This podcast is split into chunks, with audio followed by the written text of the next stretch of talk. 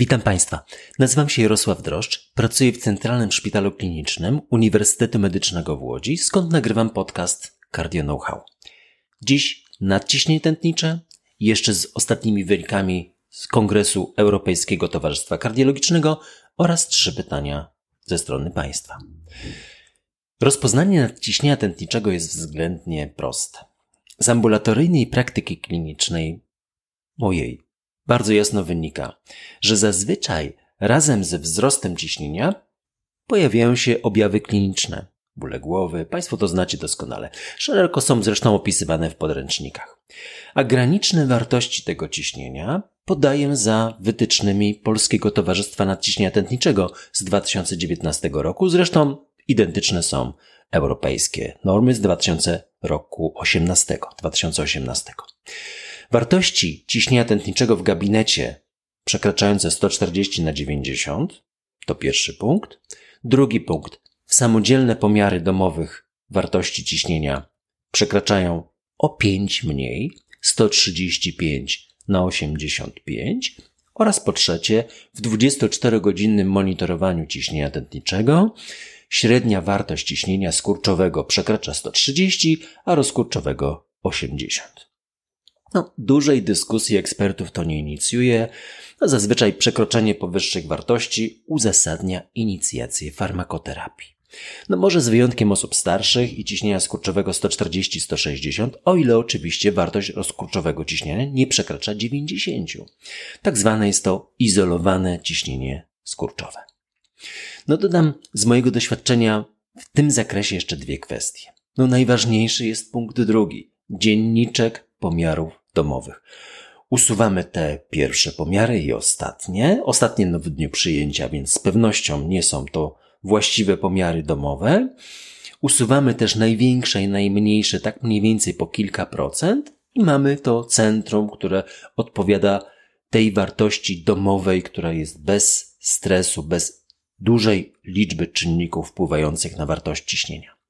No i druga kwestia.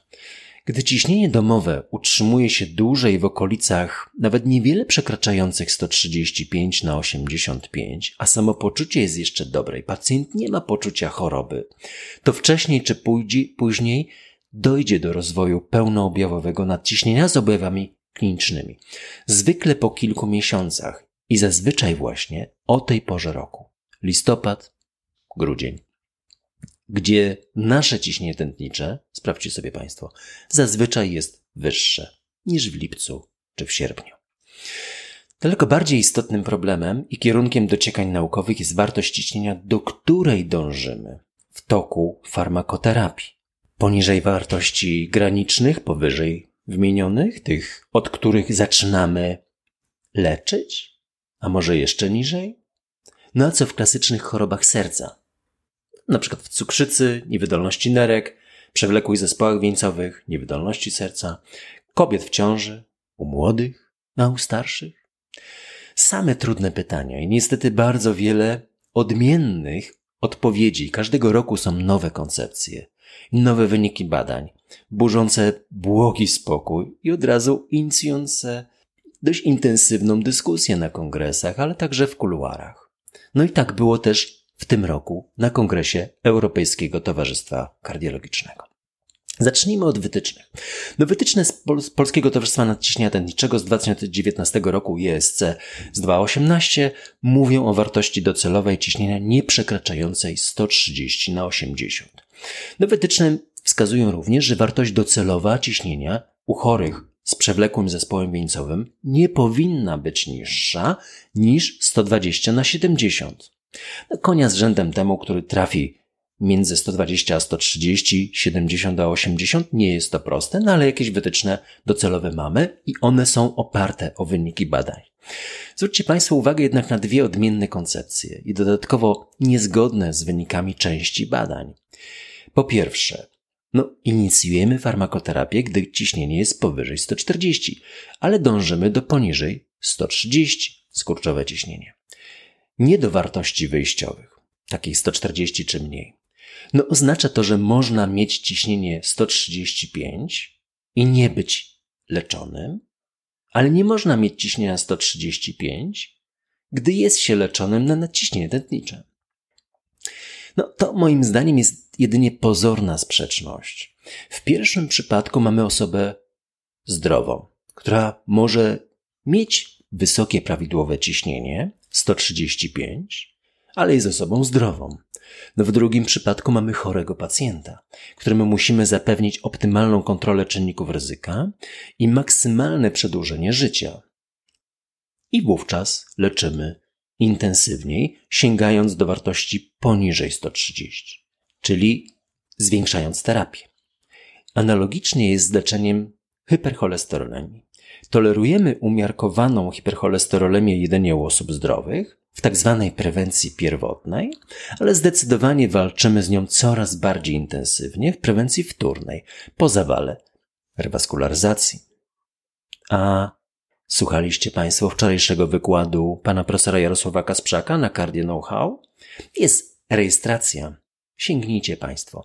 Jest nowa koncepcja leczenia hipercholesterolemii.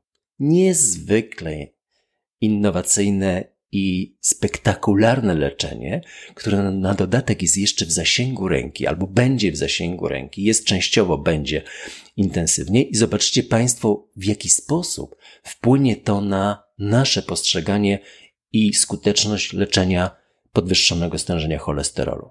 I drugi punkt. Nie obniżamy wartości ciśnienia nadmiernie. Mamy tutaj zdecydowanie krzywą J z optymalnym, dość wąskim zakresem wartości ciśnienia idealnego. No ale warto pamiętać, że badanie SPRINT wskazało na potencjalne korzyści obniżenia ciśnienia poniżej sto dwadzieścia, co wiązało się nawet z trzydziestoprocentową redukcją powikłań. No tu jednak głosy krytyków były mocne i są nadal mocne. Trafiły nawet do wytycznych Polskiego Towarzystwa Nadciśnienia Tętniczego.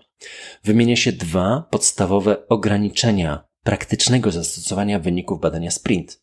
Po pierwsze, wcale nie to, że badanie wykonane było w Stanach.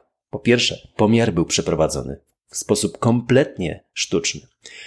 Nienadzorowany, osobny gabinet, bez lekarza, bez pielęgniarki, ścisłe warunki, wiele minut siedzenia w ciemnym pomieszczeniu. Kto sobie chociaż raz tak zmierzył ciśnienie tętnicze? I druga sprawa. Ta grupa była bardzo wnikliwie dobrana, z dużą liczbą kryteriów wykluczenia. No, jednym z nich była na przykład długotrwała terapia nadciśnienia tętniczego skojarzona z adaptacją do wartości ciśnienia względnie niskiego.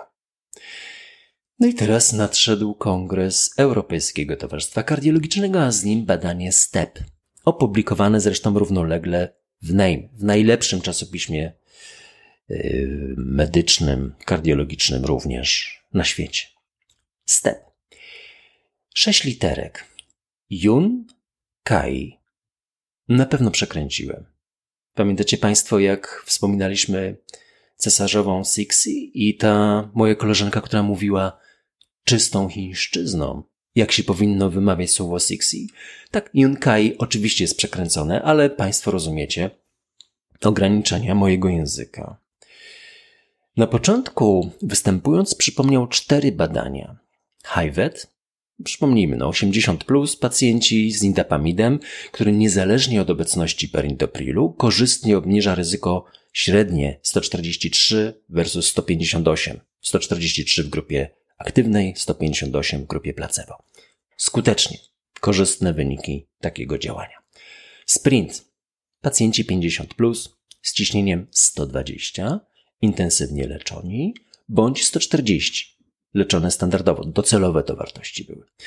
Redukuje powikłania no kosztem pewnego odsetka specyficznych działań niepożądanych, głównie związanych z obniżeniem, z hypotonią, tak? Z klinicznymi objawami spadku ciśnienia tętniczego. ACCORD, to trzecie badanie, pacjenci z cukrzycą, intensywne leczenie sto dwadzieścia ciśnienia skurczowego docelowo, bądź sto czterdzieści standardowe leczenie, brak redukcji powikłań, no i JATOS. Lata pacjenta sześćdziesiąt pięć osiemdziesiąt pięć, docelowe wartości poniżej sto czterdzieści bądź sto czterdzieści sto sześćdziesiąt. Niewiele zmienia w zakresie powikłań. Na no w badaniu STEP przejrzyjmy się pacjenta. Wiek sześćdziesiąt osiemdziesiąt. Oczywiście Chiny. i jedna tylko z grup etnicznych Chin. Ciśnienie wyjściowo sto czterdzieści na sto dziewięćdziesiąt bądź pacjenci aktualnie leczeni na nadciśnienie tętnicze. Bez powikłań kardiologicznych, bez udaru, bez zawału w ostatnim półroczu, bez rewaskularyzacji w ostatnim roku, bez niewydolności serca, bez migotania przedsionków, bez wad zastawkowych, bez chorób nerek. osiem i pół tysiąca chorych wybranych spośród dziewięć i pół tysiąca. Niewielki odsetek pacjentów niekwalifikowany do tego badania. Bardzo szerokie kryteria włączenia zatem. To bardzo korzystne dla wyników tego badania, bo można zastosować u ośmiu na dziewięciu chorych wyniki tego badania S T E P, patrząc na to takim praktycznym okiem. Obniżenie w jednej grupie klasycznie sto trzydzieści do stu pięćdziesięciu bądź intensywnie. Kierujemy się w stronę stu dziesięciu, ale na pewno poniżej stu trzydziestu. Leczenie, no bardzo aktualne. Olmesartan, znacie Państwo? Amlodypina, diuretyk, beta-adrenolityk. Nie wspominany jest antagonista aldosteronu, ale z pewnością był też wykorzystany. Punkt końcowy złożony z niemal wszystkich możliwych powikłań. Naliczyłem sześć. Zawał, udar, rewaskularyzacja, migotanie przedsionków, niewydolność serca, zgon sercowo-naczyniowy. Oczywiście zgony całkowite też były badane. No i w ciągu trzech i trzech dziesiątych lat, jedna trzecia dziesiątki, jedna trzecia dekady, powikłanie miał co setny pacjent, jeden procent chorych, rocznie, w grupie leczonych intensywnie, natomiast co siedemdziesiąty rocznie, w grupie leczonej zgodnie z wytycznymi jeden i cztery dziesiąte procent. Daje to w sumie dwudziestosześcioprocentową redukcję powikłań, co jest istotne statystycznie. Udarów było istotnie mniej o trzydzieści trzy procent, zawałów o trzydzieści trzy procent, niewydolności serca aż o siedemdziesiąt trzy procent. Śmiertelność, to wszystko istotne statystycznie, śmiertelność sercowo-naczyniowa dwadzieścia osiem procent mniej, ale z racji liczy, liczby osób zmarłych nie dało to wartości istotnej statystycznie. Śmiertelność całkowita, pozostałe elementy bez zmian. Migotanie przedsionków, rewaskularyzacja bez zmian. Podsumowanie. Obniżenie docelowego ciśnienia daje wymierne, klinicznie korzystne efekty. Spójrzmy. W Stanach zasadność u osób starszych jest utrzymania ciśnienia poniżej sto trzydzieści na osiemdziesiąt. Europa poniżej sto czterdzieści na dziewięćdziesiąt, a poniżej sto trzydzieści na osiemdziesiąt, gdy jest dobrze tolerowane. Tak mówią wytyczne. No tu się okazuje, że zasadność jest jeszcze intensywniejszego leczenia poniżej sto trzydzieści, no ale wyżej niż sto dziesięć. Sam pomiar ciśnienia był tu nieco, czy dużo normalniejszy niż w badaniu SPRINT. Wprawdzie niedokładnie tak, jak wygląda to w naszych gabinetach. Z lekarzem bądź pielęgniarką, ale po pięciu minutach spoczynku. Wykonujecie to Państwo? Pięć minut spoczynku? Sama wartość ciśnień nie była duża. Średnie ciśnienie sto dwadzieścia siedem w grupie intensywnej, sto trzydzieści pięć w grupie tej klasycznie leczonej. No ważne, że tej zmianie nie towarzyszył wzrost liczby złamań, urazów, a hipotensji było zaledwie trzy i pół procent versus dwa i pół procent w grupie leczonej klasycznie. Definiowana ona była jako ciśnienie tętnicze poniżej stu dziesięciu. I na koniec jeszcze nieco inny temat na kanwie badania S T E P. Co zwraca moją uwagę? No śmiertelność. Popatrzcie Państwo, pacjent z umiarkowanym nadciśnieniem tętniczym i raczej z zachowaną funkcją skurczową lewej komory ma półtora procent śmiertelności rocznie, a niemal taki sam chory, ale z objawami niewydolności serca z zachowaną funkcją skurczową lewej komory, Emperor Preserved, czternaście procent. dziesięć razy więcej. I co ja sobie myślę? No tyle samo razy więcej powinno być atencji, uwagi systemu opieki zdrowotnej. Powinno być. No dobrze, chociażby naszej atencji. Pacjenci z nadciśnieniem tętniczym głośno lamentują, szturmując gabinety specjalistów, kardiologów, podczas gdy chorzy z niewydolnością serca cicho umierają. Jakie moje praktyczne wnioski czy rekomendacje? Po pierwsze, jeżeli pracujemy ambulatoryjnie, szpitalnie zresztą tak samo, skróćmy ścieżkę chorych z niewydolnością serca do naszych poradni czy szpitali. Po drugie, leczmy niewydolność od razu optymalnie. To jest bardzo, bardzo groźna choroba. dziesięć razy bardziej groźna choroba niż nadciśnienie. Przy takich samych parametrach, jeżeli chodzi o obciążenia kliniczne. Przesuńmy nadciśnienie do P O Z u. Wypisujmy te recepty na rok. Żadnych ponownych wizyt kontrolnych, które nie są uzasadnione bardzo poważną sytuacją kliniczną. Na to miejsce wpiszmy chorych z niewydolnością serca, z systemem wizyt jak w koz zawał. Oczywiście, że chcemy mieć kons i walczymy o to. Nie wiem, czy wygramy, ale zróbmy to u siebie w gabinetach.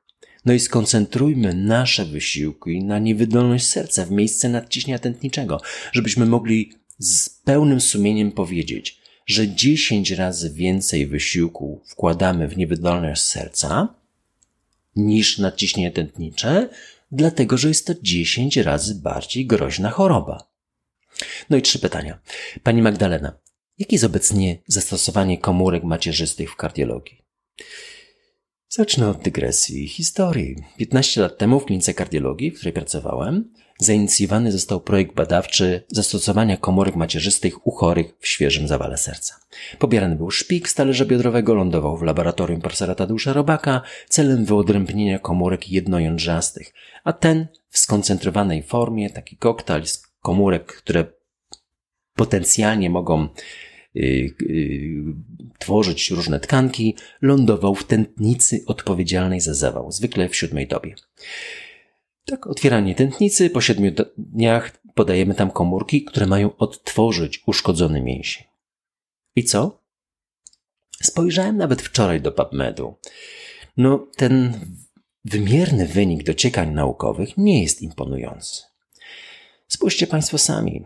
Znajdziecie oryginalny artykuł Kardiologia Polska dwa jedenaście sześćdziesiąt dziewięć dwanaście trzydzieści cztery oraz taki editorial wielo, z wieloma nazwiskami European Heart Journal dwa czternaście trzydzieści pięć, strona dziewięćset osiemdziesiąt dziewięć. Osobiście uważam, że jest kilka ważnych problemów i ograniczeń. No jest to metoda bardzo trudna technicznie i kosztowna. No zadajmy sobie pytanie, ile osób uratowano w ciągu ostatnich dwóch lat, wdrażając tą metodę do praktyki klinicznej. Nie założę się, ale postawię taką tezę, że zero.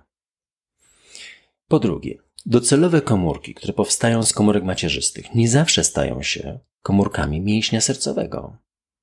Po trzecie, jeżeli już się stają, to nie zawsze tworzą mięsień, który efektywnie wyrzuca krew. I po czwarte, jeśli już wyrzuca, to liczba komórek o kilka rzędów wielkości jest niższa tych nowych niż tych, która ginie w zawale serca. Obliczał to pan profesor Stefan Grajek i ja mu wierzę. I pewnie Państwa to rozczaruje, co powiedziałem. Nie ekscytuję się każdą nowinką w kardiologii. Patrzę na to zdrowym okiem. Powiedziałem przecież w niezbędniku, no nie wiem, czy Państwo słuchaliście. Podcast jest moim osobistym spojrzeniem na współczesną kardiologię. A że mogę nie mieć racji, to jasne. A że zapraszam do dyskusji, to też jasne. Pan Grzegorz. Urządzenia wszczepialne w przewlekłej niewydolności serca. C R T A C D. Tu pamiętam, że nie, nie odpowiedział pan profesor na to, czy odpowiedziałem na to tylko w części. Tak, odpowiedziałem tylko w części. W niewydolności serca mamy klasyczne wskazania do elektroterapii, nie uległy one zmianie w nowych wytycznych. C R T, gdy mamy poszerzony Q R S, a I C D, gdy jest wąski. Naturalnie jest u pacjentów ze znacznie obniżoną frakcją wyrzutową i objawami klinicznymi niewydolności serca, no co najmniej druga klasa N Y H A. Osobiście niepokoi mnie stosunkowo duża liczba I C D, która musi zostać implantowana, żeby uratować jedno życie ludzkie. Powinno być co drugi, trzeci. I wówczas miałbym komfort. To absolutnie nie jest krytyka. To jedynie fakt, że ta droga terapia nie jest tak skuteczna populacyjnie, jak się powszechnie uważa. Dziś uaktualnię swoją wiedzę i podzielę się z nią za tydzień może. Wysłucham wykładu profesora Macieja Sterlińskiego w Instytucie Kardiologii. Jadę do Instytutu Kardiologii zaraz. Będę wiedział coś na temat roli elektroterapii w niewydolności serca. Maciej przedstawi to, a potem w kuluarach zapytam go jeszcze o szczegóły. Ale mnie jeszcze niepokoi, niepokoją dwa fakty, co wynika z moich praktycznych obserwacji. Po pierwsze, implantację należy przeprowadzić u chorych optymalnie leczonych farmakologicznie. I to przez kilka miesięcy. Szanowni Państwo, optymalnie leczeni. Mówiliśmy o tym. Po drugie, tu część z moich kolegów odczuje uzasadniony ból w klatce piersiowej. Ale będę się z tego cieszył, jeżeli wprowadzę pewną małą modyfikację do ich sposobu myślenia. Lekarz kardiolog, badając A C D i C R T, urządzenie wszczepione, analizuje zarejestrowane parametry i niemal zupełnie nie zwraca uwagi na badanie kliniczne ani optymalizację farmakoterapii. No ileż to razy pacjent zjawia się u mnie w poradni tuż po ocenie urządzenia, w poradni kontroli rozruszników i prosi o spojrzenie na pomiary ciśnień, pokazuje leki i pyta, co może zmienić. Ba, nawet nie ma tam fundamentalnych leków z niewydolności serca, co lekarzowi sprawdzającemu urządzenie zdaje się w ogóle nie przeszkadzać. Bądź co doprowadza mnie do białej gorączki. Sam kardiolog sprawdzający urządzenie kieruje do mnie chorego, mówiąc, pacjent powinien być zbadany także przez kardiologa ogólnego. Kilkokrotnie dzwoniłem już do tych tak zwanych specjalistów, prosząc o zdefiniowanie terminu kardiolog ogólny. No i ostatnie pytanie, fotobaset. Znowu, kłaniam się nisko, ale niewiele Państwu powiem. Uczulenie na metal w kontekście stentów. Diagnostyka. No, to znakomity temat na badanie kliniczne. Według mojej wiedzy terra incognita. Teoretycznie stenoza u części chorych może być wynikiem uczulenia na metal. A może ktoś z Państwa chciałby napisać artykuł poglądowy w tym temacie? A może prowadzić badania? Wszczepiamy mnóstwo stentów. Zapraszam. No i na koniec pozostajemy w kręgu lektur, które kojarzą się z Łodzią, choć tylko tak powierzchownie, bo tak naprawdę to nie. Anne Applebaum napisała w rozmowie z Pawłem Potoroczynem książkę Matka Polka. Mnie kojarzy się jednoznacznie, ale oczywiście o Łodzi nie ma ani słowa. Wydanie Osnowa, rok dwa tysiące dwudziesty.